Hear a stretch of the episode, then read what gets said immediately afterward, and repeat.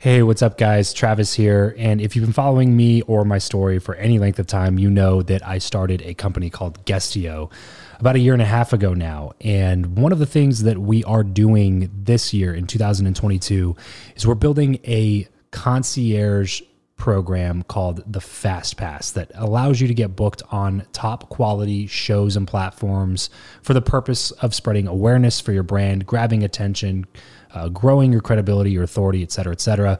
And so, if you are listening to this right now and you are a seven figure plus entrepreneur and you have a budget to bring in traffic, attention, credibility, authority to your brand, then this might be a really great program for you. Just head over to travischappell.com slash 10K. Why 10K? Because we guarantee in this program that you're going to be able to speak in front of 10,000 people within 90 days. Okay, 10,000 people within 90 days. Imagine getting on a stage in front of 10,000 people to share your message, your story. Well, that's exactly what we are doing inside of this program through virtual stages like podcasts or virtual events or YouTube channels or blogs you name it, we are working with it and we are trying to get you booked on those platforms. So travischappell.com slash 10x. There's a quick application there. And then right at the end of that application, it'll prompt you to set up a phone call where you'll jump on a call with me and we'll talk through whether or not you're a great fit for this program please act fast on this. Do not wait because we were only taking on one or two clients a week due to uh, constraints with our team and the limited supply of high quality shows and platforms that are out there in the market. So if that's you, and you're really wanting to explode your brand in 2022, head over to travischappell.com slash 10K, fill out the application, schedule a quick phone call, and you and I will chat really soon about whether or not this would be a great fit for you. Thanks, guys. Talk to you soon. Hi, I'm Brett Helling, author of Gig Worker. And if you want to build meaningful relationships, you should be listening to Build Your Network with my good friends Travis Chappell and Eric Skwarczynski. If you're tired of the old way of networking, the business cards, the awkward conversations, and the aggressive pitches, but you know how crucial your network is to your success in life, then you're in the right place. Welcome to Build Your Network, the only top rated show committed to helping you master content networking, foster real relationships, increase your authority, and build the network of your dreams. Listen in on conversations with world class entrepreneurs, authors, thought leaders, and more as we deconstruct their best strategies for your success. So get ready to burn your business cards, ditch the name tag, and discover the new way to network with your host, Travis Chappell. All right. Hey, everybody. Welcome back to the Build Your Network podcast. Brett, thank you so much for joining me on today's episode. Yeah, no problem. Thanks for having me. Great to be here. Absolutely. Well, we like to give a lot of context for our guests. So take me back to middle school, Brett. Like, what was on your mind? What was your kind of personality and kind of uh, kind of childhood like? I gotta say, I gotta give it to my parents. My upbringing and childhood was was fantastic. Mm. So my parents were always there for me. Never missed a game I had. Never missed an activity. They were just super supportive and kind of no matter what I did, whether I sucked at school or I was great at you know business, they they always supported me. So that's kind of been great. Middle school, Brett. Uh, I have a twin brother, and okay. he's like my best friend. Always has been, and he and I realized that when we were 12 years old that we needed to start a company because we couldn't work for somebody else's. So we started this little uh, mowing company, had a couple yards in my neighborhood. It ended up getting to the point where we had like 10 or 15 of these things. And this was before I could even get a, a part time job as a middle schooler. So we were kind of running around, spent our summers doing that and just spending the money on, I don't know, candy bars and like model rockets, stuff we thought was interesting and good. no, no, that's awesome. Was, your, was your family entrepreneurial at heart? Like, did your parents, you know, were they nine to fivers or were they kind of doing the same thing, getting odd jobs and doing that kind of stuff on the side? So my parents kind of sacrificed a lot for us growing up, and my mom stayed home with us. So she was okay. a full time stay at home mom. Worked part time, I think, at a women's clothing store, if I remember correctly. But um, she her main thing was taking staying home and taking care of us. And then my dad has a, an event planning company, so they do big, huge corporate events for you know Fortune 500 companies and re- really cool stuff. I actually used to work there for four years as I hmm. was kind of building my side hustle, which is now my career, but um, I worked there and that was fun. Yeah. So you kind of identified that kind of entrepreneurial itch pretty early. Um, and I, I think, I think that's pretty common with most people we talk to is like it's it starts at a really early age you get that bug and i know that was the case for me like and same thing it was my dad worked at a school it was like can i mow lawns? Can i do this? Can i clean bathrooms? And then you know spend the money on i wish i would have learned the investment side early uh, instead of just blowing the money on the stuff i did but it was it was really cool and and uh, I, i'm curious did you did you have a trajectory in mind? Like did you have in your mind like hey when i grow up i want to do this or when i can get a job i want it to be this specific thing or did you was it really just oh whatever i can do to make some extra extra cash you know i'm going to do it. Um so when i was really young i wanted to be a fire truck not a fireman i wanted to be the truck. The actual I, truck. The truck yeah. So i kind of learned how life worked uh, realized that that wasn't an option unfortunately. But yeah so i wanted to kind of wanted to go into the trades and be a construction worker mm-hmm. and I didn't really know what I was good at. And it wasn't until college actually that I kind of found that building this whole business thing is that's kind of my thing. And um, I can't really go work for somebody else. I, I I just I don't do well in a structured nine to five environment. So it wasn't up until in college I spent a lot of time trying to apply at Fortune 500 companies, um, do the nine to five thing. I kind of had this idea of you know, I, am from the Midwest, so everybody they graduate college, find somebody to date, get married, and have kids, and just work a stable job, and that's great. But that's not really the life I want, at least not in that order. And uh, so, so I kind of like doing things that are interesting. So when I got to college, started working some internships and stuff. Realized that the corporate life just wasn't for me, and started doing all sorts of side hustles. I got into cryptocurrency. I got into Uber driving. We'd throw these big, huge parties for people and have like, you know, 2000 people. We'd run out of like venues here in town and made like 20 foot tall paper mache hands that flew around, like all sorts of just crazy stuff. Um, it just was interesting at the time. And now I look back and it was like, this was kind of a business in the making, but it was just kind of learning the business and learning j- just what I'm good at and what I enjoy. Yeah. What what was it about the corporate environment? Because you spent a little bit of time in that. What was it about it that didn't appeal to you? Was it just being capped on income? Was it the hours? Like what was it that just really rubbed against you the wrong way, I guess? Uh, being told what to do. So obviously, uh, it's uh, understandable that if somebody's paying me a paycheck, they're going to tell me what to do. I'm going to have to do a lot of things I don't like to do, but that just comes with the job. But in doing that, I just realized I'm just I'm good at not a whole lot of stuff. Like if I put my mind to something and learn a skill, I, I, become very good at it. That's just my personality. Yeah. But in terms of the structured nine to five environment, I couldn't really do what I enjoyed all the time. And in doing so, I would do kind of, I don't know, it, it wasn't necessarily about the income. That's certainly a factor, but it's more of just like interests. Yeah. And I have ADD as well. So I, I, I can't sit and, you know, read a textbook or if get somebody gives me a case study to read, I can't sit there and read it unless I'm interested in it. So I think that kind of works to my disadvantage as well. Right.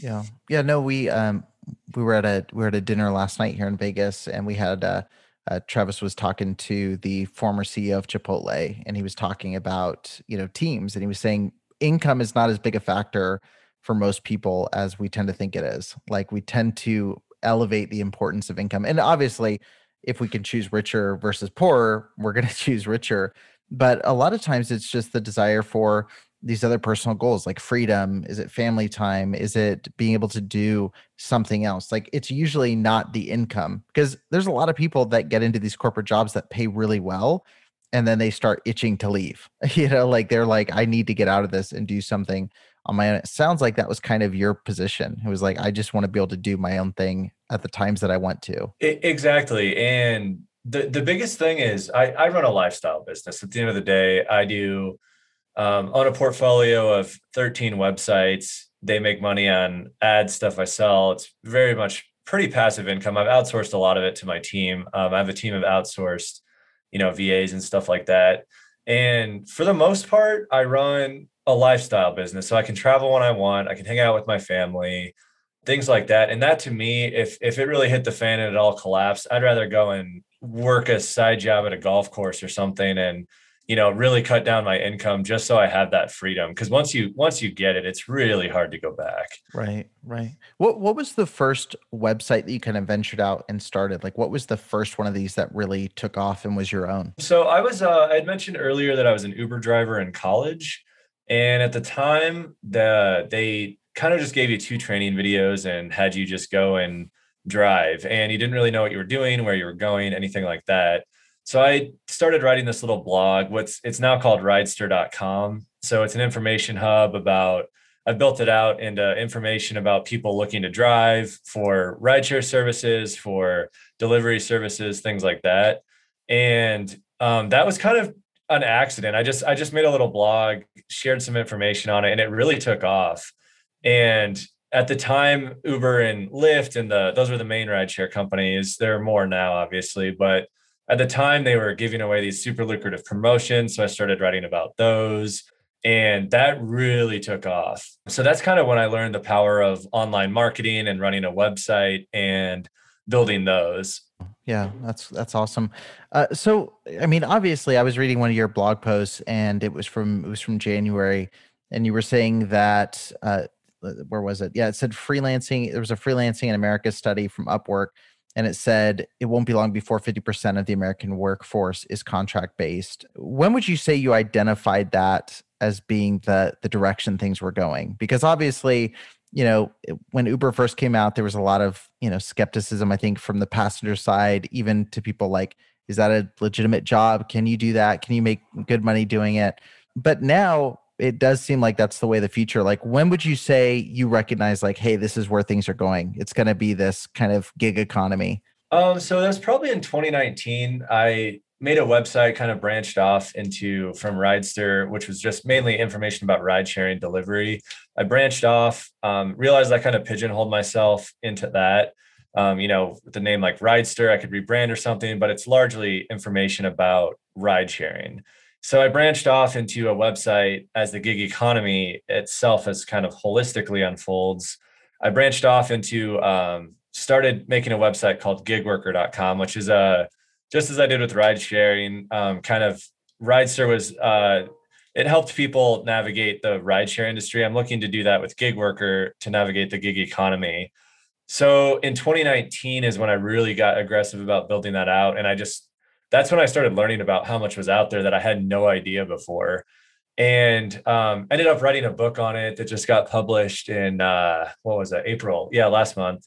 And so there's a lot of information out there. So that's when I kind of it clicked in my head to answer your question about the gig economy is here to stay. People are really making that shift. And then when COVID hit, um, so it's kind of in the back of my mind about that's what is happening, and that's kind of the direction that the you know that business in general is going.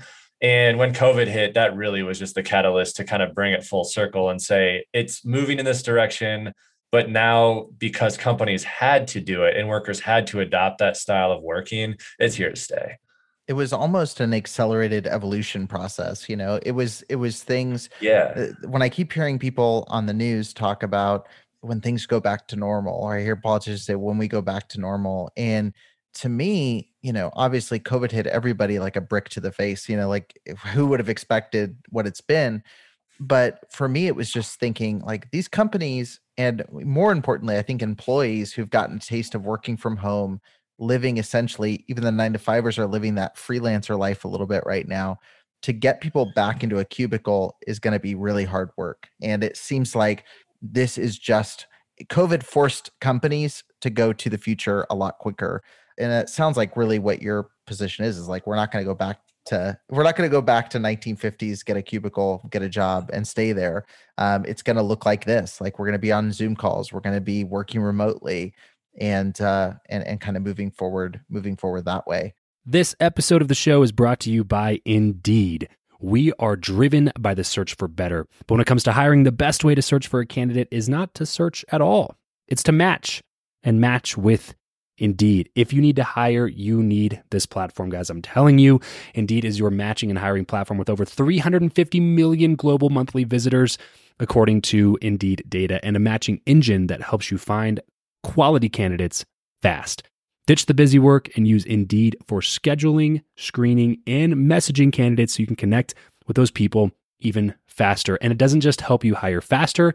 In fact, 93% of employers agree that Indeed delivers the highest quality matches compared to other job sites, according to a recent Indeed survey. And look, guys, one of the things that I wish I would have used Indeed for is this matching service. You can search and search and search and search and search all day long, but to actually be presented with quality candidates like like like hiring a a recruiter for you that's presenting people that has actually done the work to vet them and uh, bring quality people in front of you that work by itself is uh, the fact that it's done by a software instead of like a team of high quality recruiters is is pretty insane. So they leverage over 140 million qualifications and preferences every single day, which is why Indeed's matching engine is the best one that you can use. It's constantly learning from your own preferences. So the more you use it, the better it gets at doing the job for you. Join more than 3.5 million businesses worldwide that use Indeed to hire talent fast. And listeners of this show will get a $75 sponsored job credit to get your jobs more visibility over at indeed.com slash Travis. Just go to indeed.com slash Travis right now and support this show by saying you heard about Indeed here on the podcast. Indeed.com slash Travis. Terms and conditions apply. If you need to hire, you need Indeed. Before I dive into a gig worker, because I, I really do want to talk about that a little bit. I, I'm kind of curious. You'd mentioned having you know several different websites that all operate. You had done Ridester. Now you're branching out. You're kind of focused on the gig economy side. Uh, how important do you think it is for people who are creating these different brands to niche down? You know, because like you said, you kind of pigeonhole yourself into Ridester, but also being so niche probably helped that succeed and and helped it get a lot of a uh, lot of attention. Uh, how important is it for people to stay focused in their brand on one specific topic versus trying to be more be more broad? So I've learned that one the hard way, and I think if you have something that's working, there is always you can always take it to the next level. So I've gotten so many times, for example, you see with ad agencies, they try to do everything. The most effective agencies I've ever worked with are the ones that they only do one thing and they do it really, really well. So they are masters of their craft. They find, you know, repeatable processes. They just do the same thing and they get really good at it. And it's very difficult for people to even compete with them because they're so good.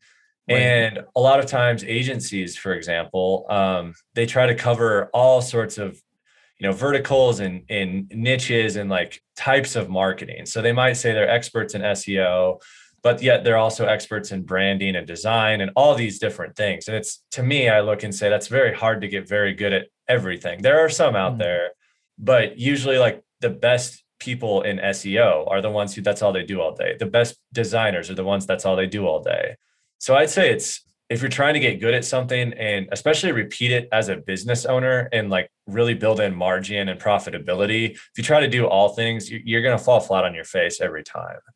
So I think it's it, it critically important it, to answer your question. Yeah, yeah. The the jack of all trades, master of none thing is a is a very true statement I find. And even even when branding yourself, you know, like I I think like everybody when I first jumped out, and I, I mean I've I worked Uh, I've worked for an actual company for like two years out of the time that I've worked. And, you know, but even when I was marketing myself as a freelancer, I was always like, I'm a videographer. I can do photos. I can do graphic design. I can do websites. And I would struggle to land jobs a lot more than when I narrowed down my offer to like, I do this one thing and this is what I do because people trust you more. Like there's that, oh, you're an expert in podcast production, you're an expert in or video production or whatever that is for you. And so I do, I think it's niching down is super, super valuable. Exactly. One caveat to that is hmm. if, you know, if I'm working on a contract for somebody and they need something else done, I'm happy to do it for them if it's a value add, but I don't go and advertise that. Right. So if somebody's to come and say, I'm working on their site, they say, Hey, I need some social media graphics. Like, can you do it? Like, sure. Yeah. That's a value add to them. That makes me look good. Like that helps them. So sure. Yeah, I'll do that. Or, or, or I find somebody who can, but in terms of like advertising what I do, I don't go and say I do that because that's not something I'm that good at. right. And it makes for a sloppy business card when you've got like 30 different job descriptors on there. Yeah, right. um, uh, do you think there's a balance there? So like so when you're working on a project, and this happens all the time, you're working on a project and someone says, Hey, can you also do this? Or can you throw this in? Are you of the mentality of like you'll say yes to whatever that question is and then figure it out? Or is it something where you try to just like stay within your wheelhouse if you don't know at all or do you just say yes let me find somebody or you know or we'll learn how to do it like what's kind of your approach to that um so it kind of depends on what what the task is but overall, I I'll be just very honest. I try to have a very honest conversation. Like uh, if I do a consulting job, I am not in the whole thing for, you know, I'm not in it to make the money. I mean, to an extent, I am, but I'm not trying to just make some quick cash and call it good. Like I'm very much looking to drive results. Yeah. So if something I'm asked to do will drive results, then I'll just be very honest and say, Hey, I don't know much about that. Like, let me look into it. Let me find somebody. Or if it's something that I know I can just learn super quick, I'll just do it that way then. Mm. So it's kind of like just using some intuition on I, I don't want to be in a position where I'm going to get myself in over my head because that's not a good position to be in. yeah, absolutely. Uh, so so let's talk a little bit about about gig worker and um and just kind of the genesis of that. So like obviously working for yourself is one thing. Trying to create a hub where other people can find uh, different gigs and opportunities is another. Uh, what kind of sparked the idea of starting that site um, and focusing in on that? Um, so I'm a scuba diver, and I was doing a training dive. I'm in Omaha, Nebraska, so hmm. there's very landlocked. There's not a lot of scuba diving. Say, it doesn't do sound like a booming scuba industry over there uh, in Nebraska. As much as I wish I was, it was the closest you can get is a limestone pit mine that's flooded and it's all muddy and it's diving, but it's not great diving. So, anyways, I was at the uh, at this local dive shop and they have a pool where you can test out gear and stuff. And I was just doing a refresher dive after a training course and just kind of getting my skills all um, touched up. And I looked up at the ceiling. I, I had kind of grown Ridester. At, at this point, I had grown Ridester from 250,000 unique visitors a month to about 1.5 million. And I was trying to figure out how to how to grow that even more, but I kind of just realized there's only so so much it can grow. Right. So I was just trying to think of what's next for me. I don't want to go work at a job. I I want to start another website. And I looked up at the ceiling from the bottom of this pool and um, I saw these light bulbs and I thought, okay, well, if that's one niche in the gig economy ride sharing, what if what are the rest of them I could talk about? So that's kind of after that, I went home, got out of the pool, dried off, and went home and just started making some calls. And that's kind of where gig worker was born. Right, right. What what was the first step in that process? Was it because obviously it's a pretty robust site at this point? Um, did you already have a team in place that had helped with Ridester that kind of just transitioned over, or was it kind of a its own fresh new team? So that's a story in itself. The um to start though, like to design it, I had a I have a design kind of team that I I, I have built.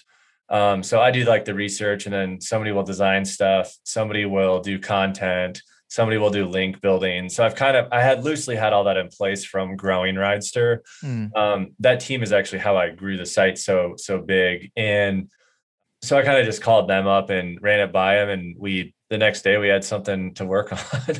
right, right, right.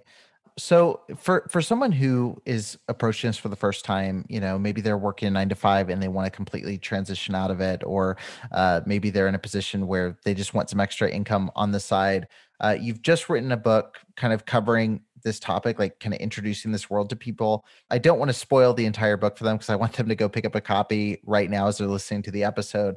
But maybe what's the what's one of the core concepts or maybe a few practical applications that you'd encourage people to take away uh, from the book? So the first thing i would suggest people do when looking to get into the gig economy is figure out two things. Why do you want to get into the gig economy? Like what do you want out of it? And what are you good at hmm. so back when i first was doing ride sharing, the gig economy was largely just like Uber and Lyft, and then there was Airbnb and some others at the time, smaller companies. But now you can do all sorts of things. So you can rent things, you can, there's just so much to do. Right. And so in figuring out which kind of track you want to go down, that will largely be dependent on, you know, what are you looking to get out of it? Like if you're just looking to save some money for a vacation like uber would be a good example just you know right. you do it it's quick you don't have to learn a lot you just you kind of get out there and do it but if you're looking to make a career out of it i'd suggest mastering a skill like seo or consult some type of consulting and maybe take that route and then build you know a mini agency so it kind of depends on what you're looking for because if you're looking to make a ton of money and you get in and you're trying to do the wrong things, it's just not going to work out for you. Right, right. What do you, what would you say is the biggest mistake? Just before we pivot our conversation and networking, what would you say is the biggest mistake that you see people make as they try to to juggle maybe that like exiting a 9 to 5 or balancing a 9 to 5 with kind of the gig the gig world? Hands down discipline. And it's mm-hmm. I I've fallen victim to that quite a few times. I have a very structured day now. Um, from the the moment I wake up to you know my morning routine to kind of how I approach tasks, but discipline. So people think that you know at a nine to five you've got somebody looking over your shoulder, so there's you have peers. It, it there's constant accountability. When you're on your own, you're on truly on your own. So if you don't want to respond to that email, you don't have to. but it'll just stack up and stack up, and then you'll just you know you're not going to get things done and especially if you're doing client work like in a freelancing application for example clients will notice and they give you bad reviews if you're if you're on a platform like upwork or you get a bad reputation. So you kind of always have to be disciplined and on top of things because you're the master of your own success. Right right.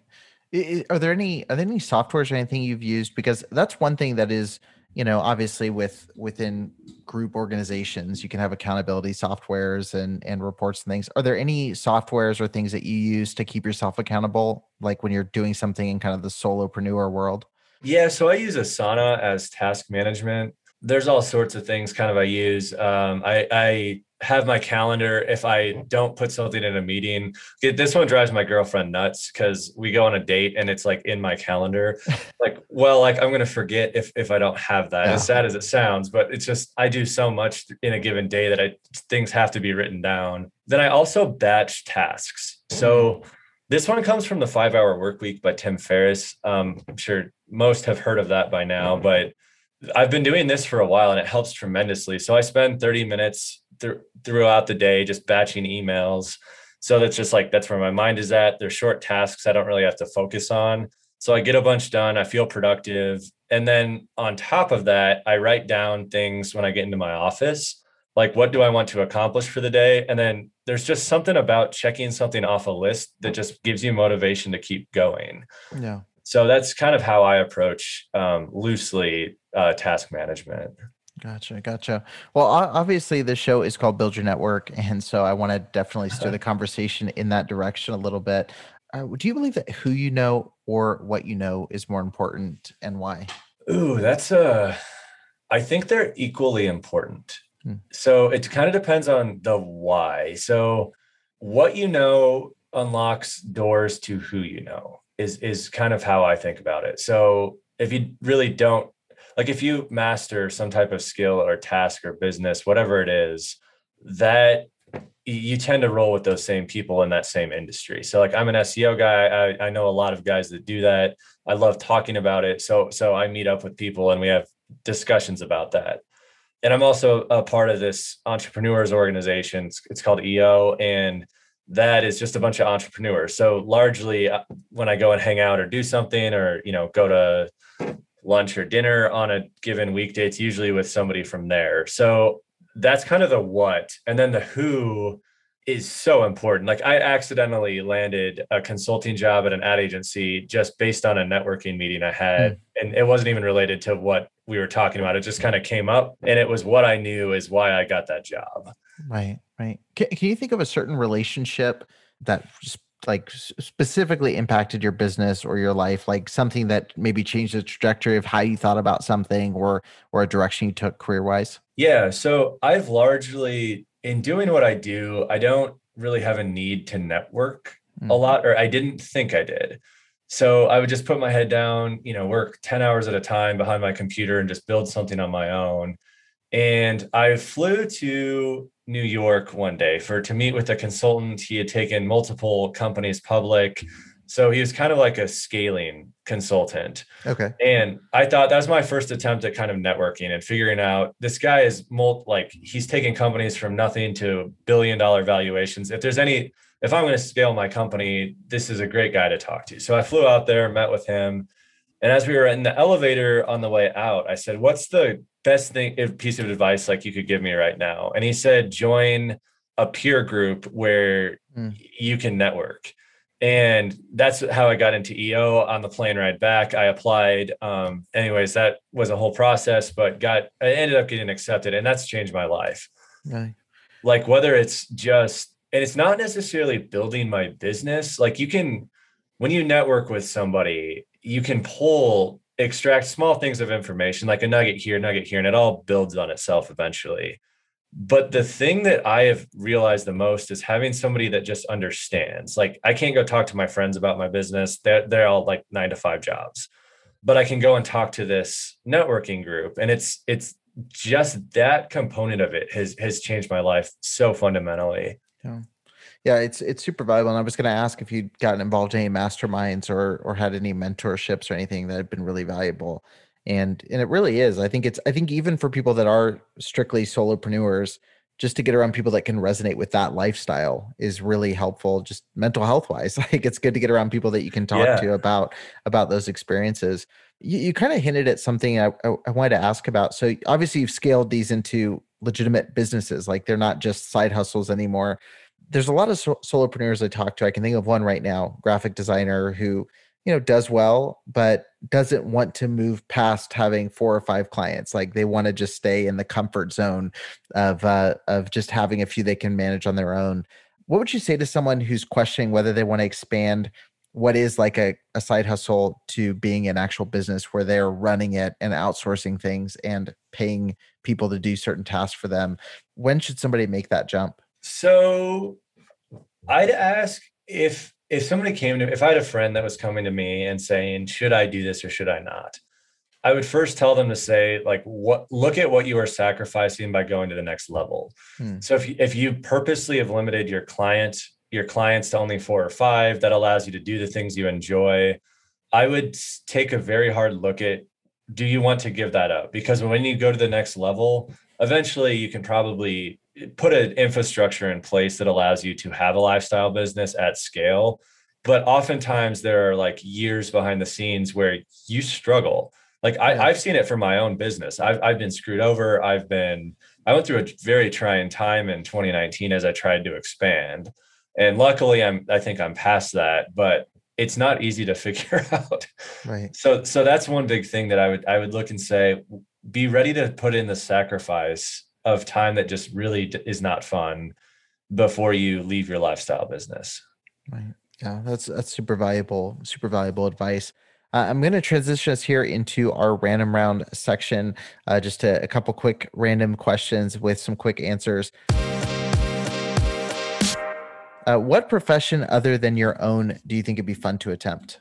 I think it'd be cool to be a vet. Uh, vet like for animals. Okay. That'd be really cool. I know it takes years of schooling and it's not just playing with animals all day, but I think that'd be that'd be cool. It'd be rewarding and fulfilling. And I just I love animals too. Yeah. Yeah, that'd be awesome. Uh, if you could sit on a park bench with anybody past or present and talk to them for an hour about anything, who would it be and why? Ooh, I think Henry Kissinger. Hmm. It'd be um just somebody like that that just has such a unique view of the world and they've just seen so much and i'm not a huge politics guy by any means but i just think it'd be cool to see like how do you manage different you know kind of cultures and societies and like what is the view of the world that he looks through? Like what's his litmus test for making decisions and things like that?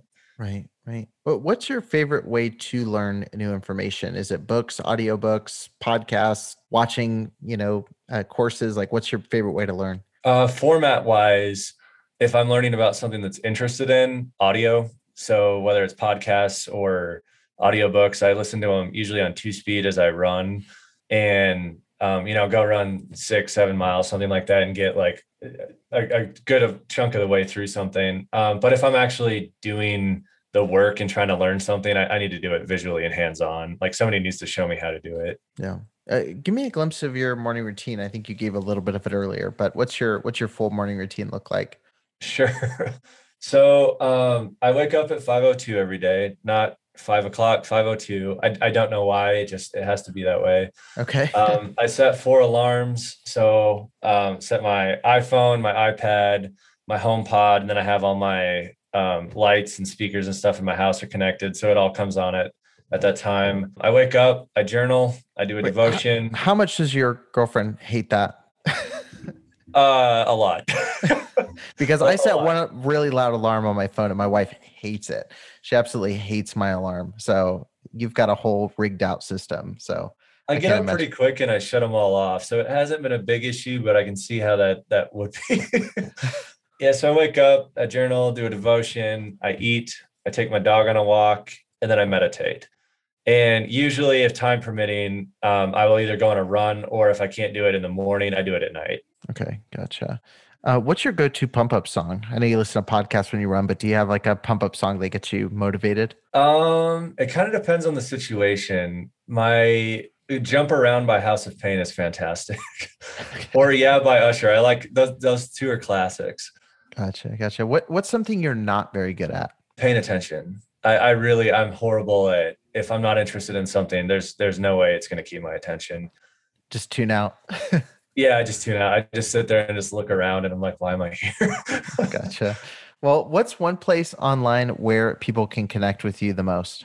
Um, so either LinkedIn or you could send me an email if you want to connect directly at brett at gigworker.com. So it's B R E T T at gigworker.com, G I G W O R K E R.com.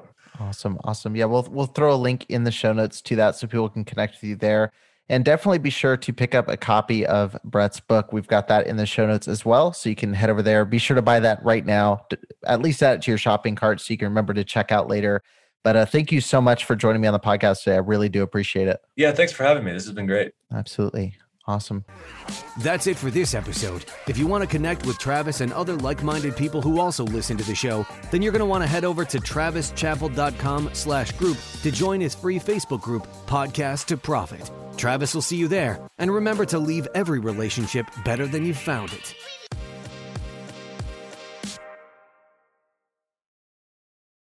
Say goodbye to your credit card rewards. Greedy corporate mega stores, led by Walmart and Target, are pushing for a law in Congress to take away your hard earned cash back and travel points to line their pockets. The Durbin Marshall credit card bill would enact harmful credit card routing mandates that would end credit card rewards as we know it. If you love your credit card rewards, tell your lawmakers hands off my rewards. Tell them to oppose the Durbin Marshall credit card bill.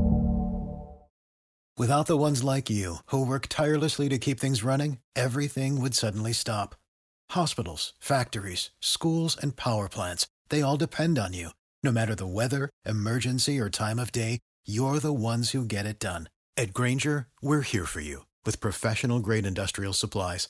Count on real time product availability and fast delivery. Call clickgrainger.com or just stop by. Grainger for the ones who get it done.